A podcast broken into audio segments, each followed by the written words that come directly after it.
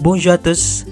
Halo guys, kembali lagi di podcast Belajar Bahasa Perancis episode 13 Rabu 17 Juni 2020. Dalam tiga episode terakhir, kita sudah banyak belajar beberapa grammar, di antaranya kata kerja pronominal, kata kerja imparfait, dan kata ganti objek COD COI. Episode kali ini, mari kita belajar beberapa contoh dialog pada situasi darurat atau emergency dalam kehidupan sehari-hari. Materi hari ini terdapat dalam bentuk e-book yang dapat di-download di website belajarperancis.com. Oke guys, selanjutnya kita akan mendengarkan beberapa panggilan darurat melalui telepon dari empat situasi berbeda dan setelahnya akan kita bahas satu persatu. Allons-y. Situasi pertama. Allô, les pompiers? Oui, monsieur. Il y a une voiture en feu en face de chez moi, Vous pouvez me donner l'adresse? 17 rue de la République. Nous arrivons. Situasi kedua. Le SAMU, j'écoute.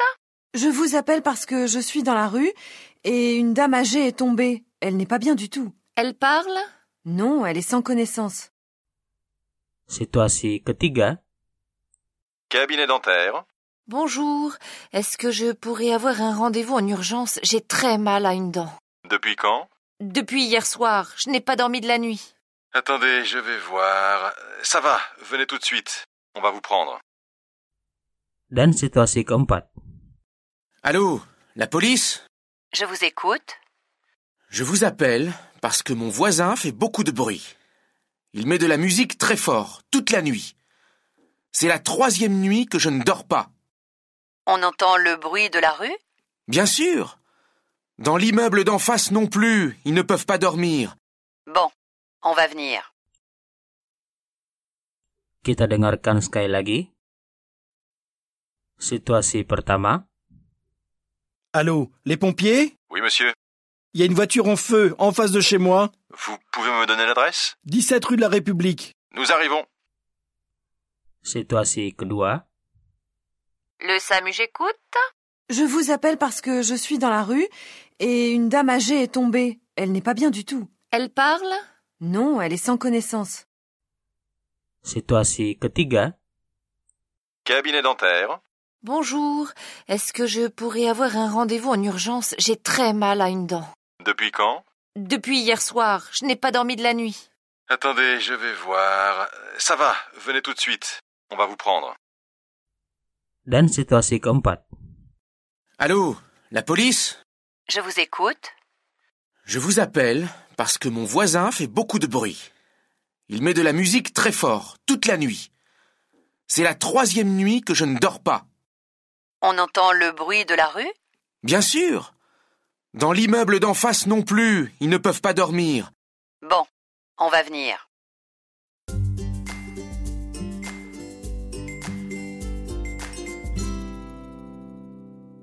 Situasi pertama merupakan panggilan darurat kepada Le Pompier atau pemadam kebakaran yang melaporkan bahwa ada mobil yang terbakar. Menggunakan ekspresi ilia yang berarti ada dan di sini juga salah satu contoh penggunaan preposisi en yang dalam konteks ini berarti in state of something sesuatu yang dalam keadaan tertentu.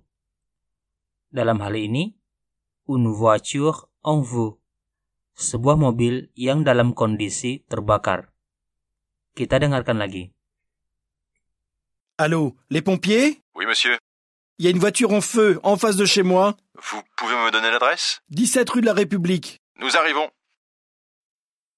Il y a une voiture en vous en face de chez moi.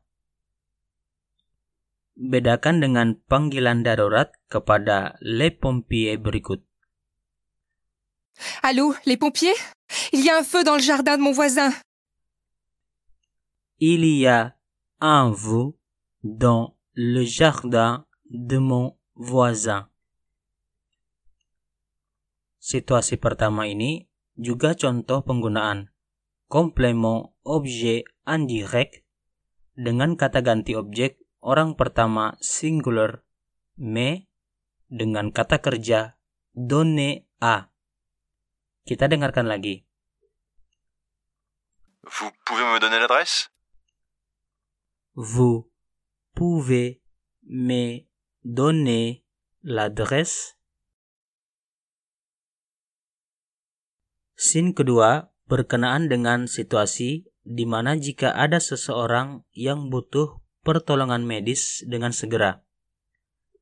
Dalam konteks ini, panggilan ditujukan kepada le SAMU, singkatan dari Service Medical d'Urgence, sebuah layanan kesehatan darurat.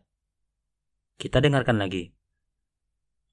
Je vous appelle parce que je suis dans la rue et une dame âgée est tombée. Elle n'est pas bien du tout. Je vous appelle parce que je suis dans la rue et une dame âgée est tombée. Elle n'est pas bien dame âgée est tombée. Seorang wanita tua jatuh. Ini adalah salah satu contoh kata kerja tombe dalam keterangan waktu lampau atau passé composé dengan auxiliaire être.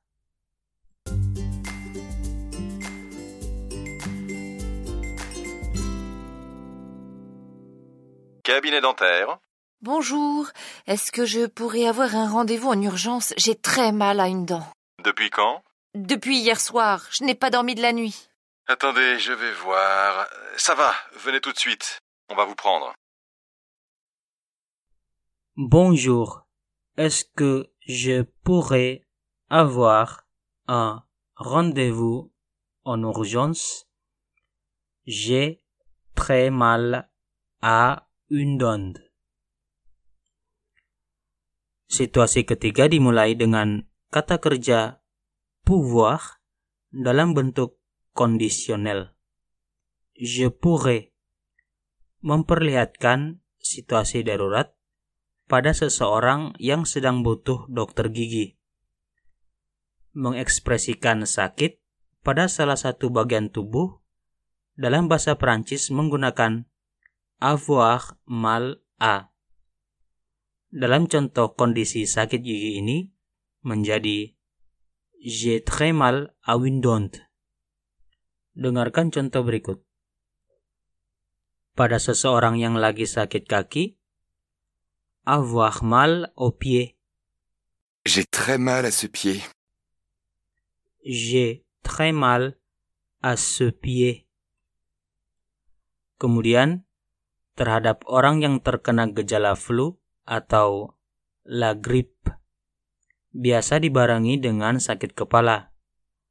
Avoir mal à la tête. J'ai froid, je tousse, j'ai mal à la tête. J'ai froid, j'ai tousse, j'ai mal à la tête. Dan ekspresi cedera atau être blessé. Je me suis blessé avec mon stylo. Je me suis blessé avec mon stylo. Dan yang terakhir di situasi keempat, tentunya situasi darurat yang membutuhkan kehadiran polisi. Dalam hal ini, menyampaikan komplain tentang tetangga yang mengganggu ketenangan karena memutar musik terlalu keras. Memakai kata kerja mettre yang secara bahasa berarti meletakkan, namun dalam konteks ini memutar musik. Kita dengarkan lagi. Je vous appelle parce que mon voisin fait beaucoup de bruit. Il met de la musique très fort, toute la nuit. C'est la troisième nuit que je ne dors pas. Je vous appelle parce que mon voisin fait beaucoup de bruit. Il met de la musique très forte toute la nuit. C'est la troisième nuit que je ne dors pas. Perhatikan kalimat terakhir dari panggilan ini. C'est la troisième nuit que je ne dors pas. Kalimat ini memakai preposisi ke yang disisipkan di tengah kalimat berfungsi sebagai penyambung atau penjelas dari kalimat pertama. Kalimat pertama adalah c'est la troisième nuit. Ini adalah malam ketiga. Kemudian disambung dengan ke yang dalam konteks ini berarti bahwa dan kalimat kedua sebagai penjelas dari kalimat pertama. Je ne dors pas. Saya tidak tidur. Jadi secara keseluruhan, kalimat ini berarti ini adalah malam ketiga saya tidak tidur. Contoh lain dengan preposisi ke sebagai penyambung atau penjelas misalnya il dit qu'il est. Ia mengatakan bahwa ia dalam kondisi bugar. Atau je pense que tu n'es pas encore prêt. Saya berpikir kamu belum siap.